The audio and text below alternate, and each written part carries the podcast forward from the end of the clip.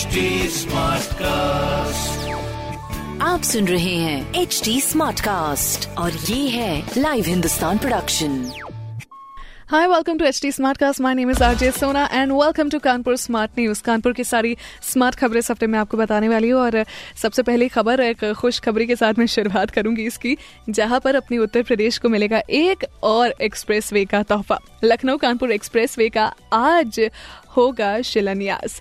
छह लेन के इस 63 किलोमीटर लंबे एक्सप्रेस वे के तैयार होने से दोनों शहर के बीच महज 45 मिनट का सफ़र रह जाएगा।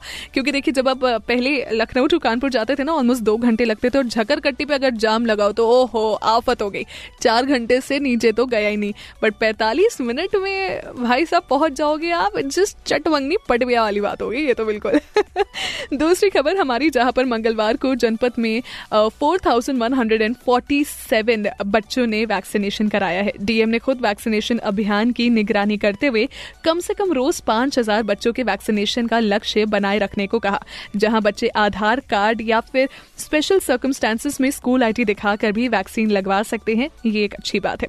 तीसरी खबर हमारे बिठूर से जुड़ी हुई, जहाँ पर कानपुर से बिठूर के लिए 20 साल बाद एक बार फिर चलेगी मेमू ट्रेन यानी कि एम ई एम यू ये वाली ट्रेन आमदनी कम होने के कारण इन ट्रेन को बंद किया गया था, लेकिन अब एक बार फिर लोगों की सुविधा के लिए इसको शुरू किया जा रहा है।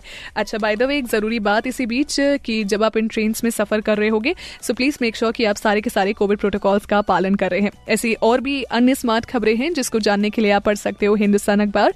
साथ ही साथ कोई सवाल हो तो डेफिनेटली पूछिए on Facebook Instagram and Twitter हमारा हैंडल है at the rate H T smart cast और मैं हूँ आरजे सोना आपके साथ।